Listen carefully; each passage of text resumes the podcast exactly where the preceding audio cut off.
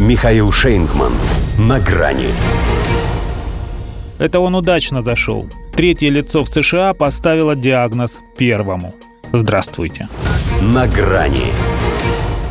Он, конечно, не врач, чтобы ставить диагноз.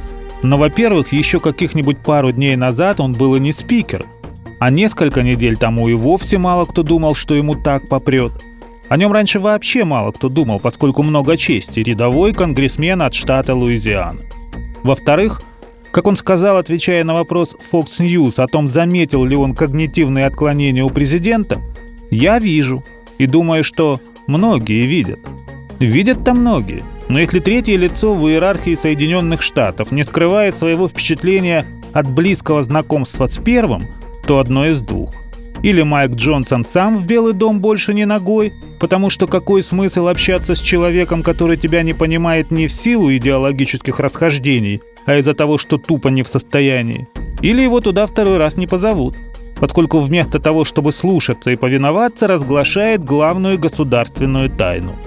Пусть секрет Полишинеля, но ведь это впервые его раскрыли на таком высоком уровне – Прежде-то это были все больше неофициальные пересуды, издевки и насмешки.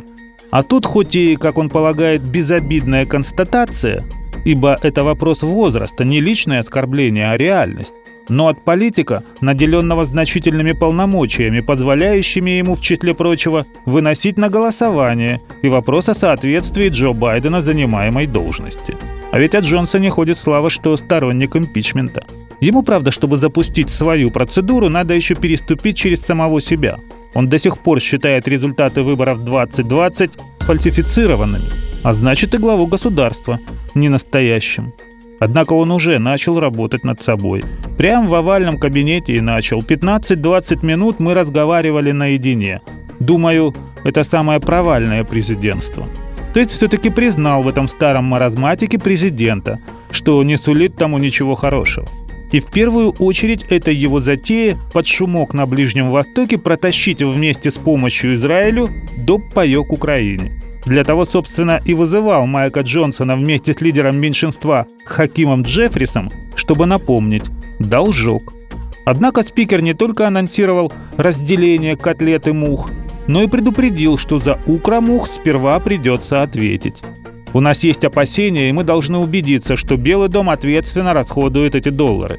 Иначе говоря, этот Джонсон туда удачно зашел, сразу взяв быка за рога. Тот, впрочем, уверен, что по-прежнему Юпитер, и ему позволено все. Но главным образом лишь сердиться.